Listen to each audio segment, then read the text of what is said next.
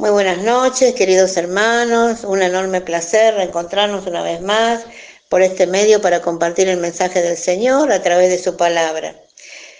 Todo mensaje del Señor tiene un propósito para nuestra vida. Necesitamos de Él.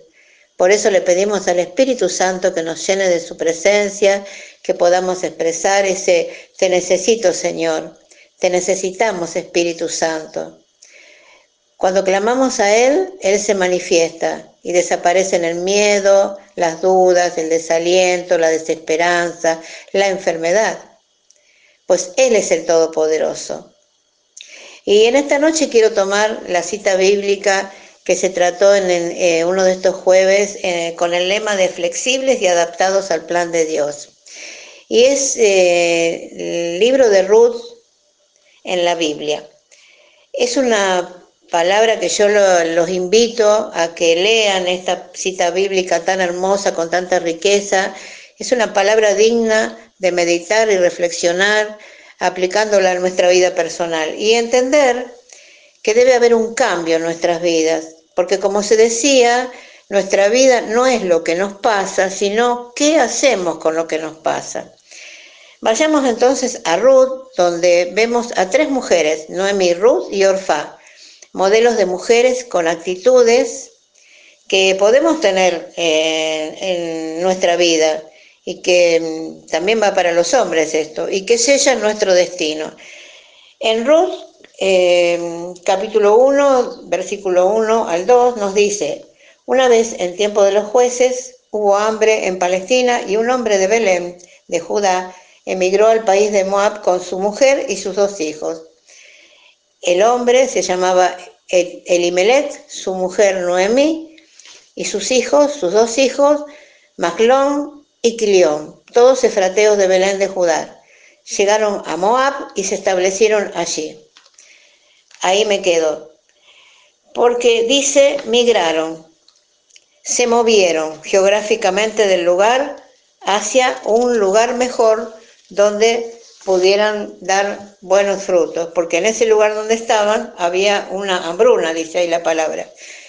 Seguramente algunos de nosotros hemos tenido que movernos, trasladarnos a otro lugar, migrar, pero no se refiere solamente esta palabra eh, en, en nuestra vida a un lugar geográfico, sino, por ejemplo, vimos en este tiempo que nos tocó vivir de pandemia, que hubo un cambio repentino, donde tuvimos que vivir una situación realmente inesperada, con muchas contrariedades, dificultades familiares, sociales, económicas.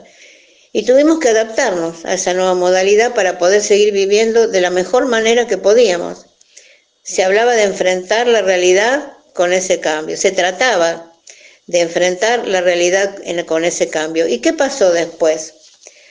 Ahora, en este tiempo en que gracias a Dios vamos saliendo de esta situación, nos cuesta salir de ese estado al que prácticamente nos estábamos casi acostumbrando, sobre todo las personas mayores, ¿no?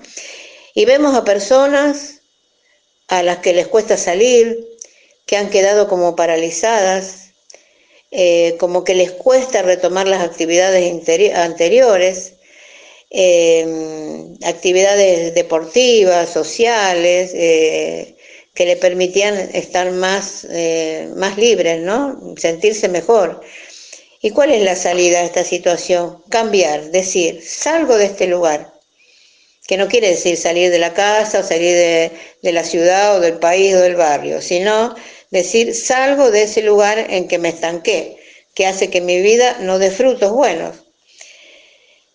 Vemos luego en la palabra que Noemí, pasado un tiempo, su esposo muere y mueren también sus dos hijos. Lo vemos en el versículo 3 al 5, los versículos.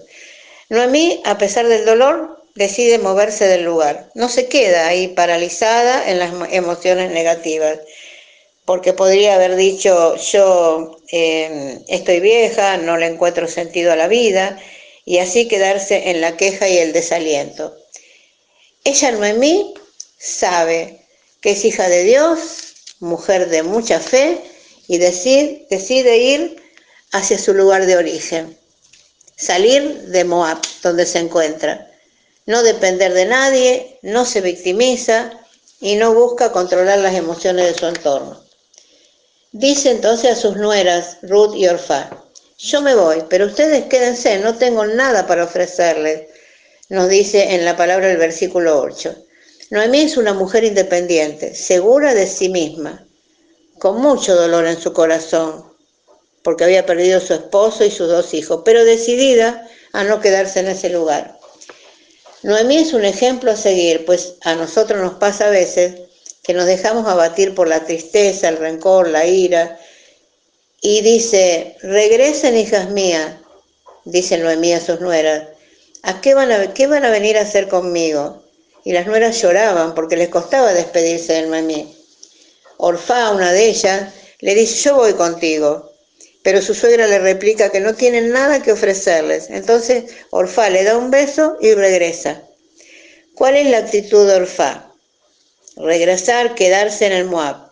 Y la encontramos en aquellos que se disponen eh, a acompañarnos en el camino del Señor, pero que después de un tiempo eh, les resulta más, más cómodo, más importante su lugar, su Moab, su plan, no tienen confianza en Dios. Eh, entonces debemos cuidar de no identificarnos con Orfano. Muchas veces tenemos esas actitudes. La actitud de Ruth fue diferente a la de Orfá, eh, porque mm, en el versículo 15 dice, mira a tu cuñada, le dice Noemí a Ruth, mira a tu cuñada, regresa a su pueblo y a su Dios, su Dios con minúscula, vete tú también con ella, le dice Noemí a Ruth. Y no era porque no, no la quería Noemí, sino que no tenía nada para ofrecerle. Pero Ruth dijo, en el, en el versículo 16-17 lo vemos, no insistas más en que, se separe de, en que me separe de ti. Donde tú vayas, yo iré. Donde tú vivas, yo viviré. Tu pueblo será mi pueblo y tu Dios será mi Dios. Es de mucha riqueza, hermanos, esta historia, para que, la, para que los invito a que la lean. Ruth arriesgó ir por algo diferente, algo nuevo. Solo le importaba ir al lugar donde Dios la necesitaba para cumplir su plan.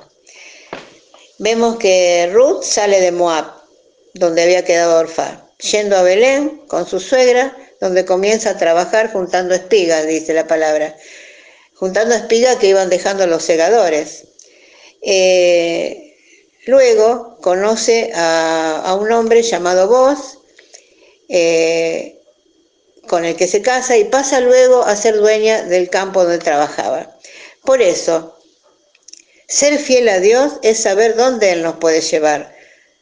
Ruth no se quejaba, no se deprimía, no se enojaba, no criticaba, no murmuraba, nada de eso. Por eso a veces parece que nuestras cosas en nuestra vida eh, no vemos cambios, no, avanzamos pero ser fiel a Dios y confiar en el obrar del Espíritu Santo puede también llegar eh, a nuestra vida esa prosperidad a la que llegó Ruth y Noemí. Llegaron. Eh, no quedarnos como Orfá en su eterno Moab.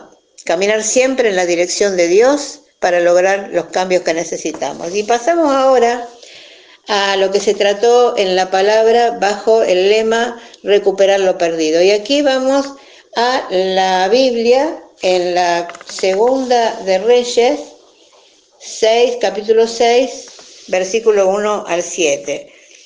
El hacha perdida se llama. Esto también es muy rica esta palabra. Los del grupo de los profetas dijeron a Eliseo, ¿cómo ves? El lugar en que vivimos contigo es demasiado pequeño para nosotros. Déjanos ir al Jordán, allí tomaremos un madero cada uno y con ellos nos haremos una casa. Eliseo respondió, bien, vaya. Uno de ellos le pidió, dígnate venir con nosotros, y Eliseo le respondió, iré. Y se fue con ellos. Cuando llegaron al Jordán, se pusieron a cortar árboles. A uno, mientras cortaba un árbol, se le cayó al río el hierro del hacha y empezó a gritar, ¡ay, maestro, que era prestada el hacha! El hombre de Dios preguntó, ¿dónde ha caído? El otro le indicó el lugar. Entonces Eliseo cortó un palo, lo echó allí y el hierro salió a flote. Y le dijo, recógelo. El otro largó su mano y lo recogió. Palabra de Dios. Hermoso esto, ¿no? Y se refiere a lo que puede sucedernos a nosotros en algunas circunstancias de nuestras vidas.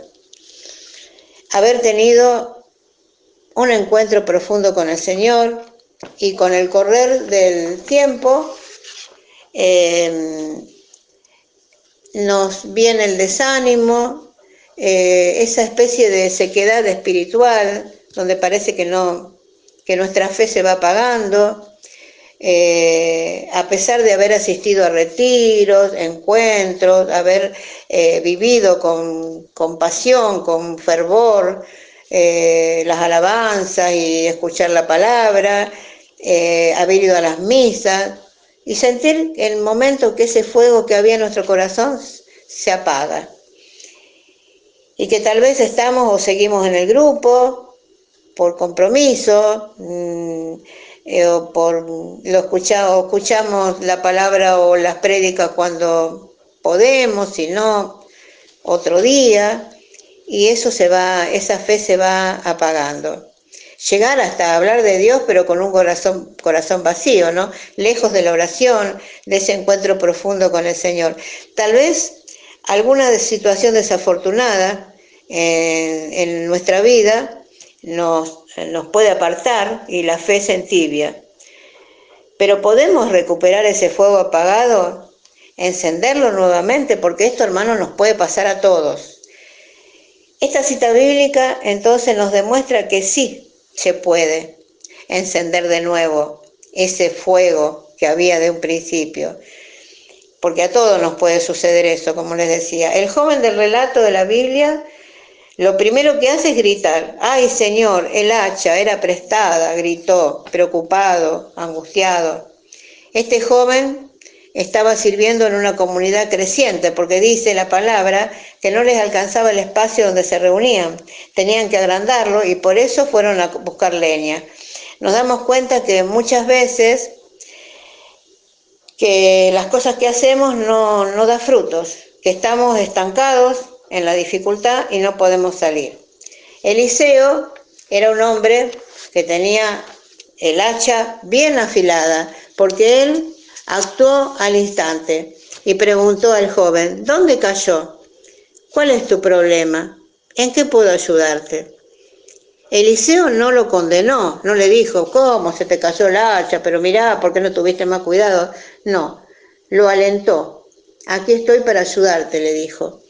Y esto lo podemos ver cuando vemos a alguna persona en dificultad, como le ocurría al joven del hacha, y poder ser nosotros ese Eliseo que lleva alivio al necesitado. Dios está en todo momento junto a nosotros, hermanos, en las situaciones muy dolorosas y en las pequeñas cosas. Y ahí es cuando eh, manda como ángeles, diría yo, ¿no? Personas que están dispuestas a ayudar a aquellos que en un determinado momento sintieron que perdieron el hacha. De ahí que te digo que cuando sientas que pierdes el hacha, sepas que siempre habrá alguien enviado por el Señor dispuesto a ayudarte, saber que Él es eh, experto en encontrar cosas perdidas, restaurando vidas. Por eso em, nos vamos con esta oración y nuevamente les, reitero, ¿no? Lean estas citas bíblicas. Muchas veces he escuchado personas que dicen, yo no la entiendo en la Biblia, pero miren qué lindo, por ejemplo, si vamos, si vamos compenetrándonos así en la palabra de Dios, vamos descubriendo y vamos aprendiendo y vamos avanzando y, dejamos que ese fuego no se apague nunca, el fuego de la fe. Entonces, mm, en esta noche le pedimos al Espíritu Santo el poder sanar nuestras heridas, salir de ese Moab que nos quiere adormecidos, paralizados, tener la actitud de Ruth, siguiendo a quien tiene toda la confianza en el Señor, como era la de Noemí, sabiendo que de Él vendrán las bendiciones. Te pedimos, Señor, ser como Eliseo, dispuesto siempre a tener el hacha bien afilada para seguir llevando tu palabra, Señor. Gracias, Señor, por este nuevo encuentro. Buenas noches hermanos y los invito ahora a que cada uno de ustedes eh, reflexionen sobre la palabra, las preguntas que, le que les dejamos a continuación. y dejamos el grupo un rato abierto hasta las 9, hasta las 21.30 para que puedan comunicarse, que tengan interés, decirle cómo les llegó la palabra o qué, qué, sienten a través de estas prédicas. Y bueno, eso es lo que le dejamos. Buenas noches, un abrazo a cada uno.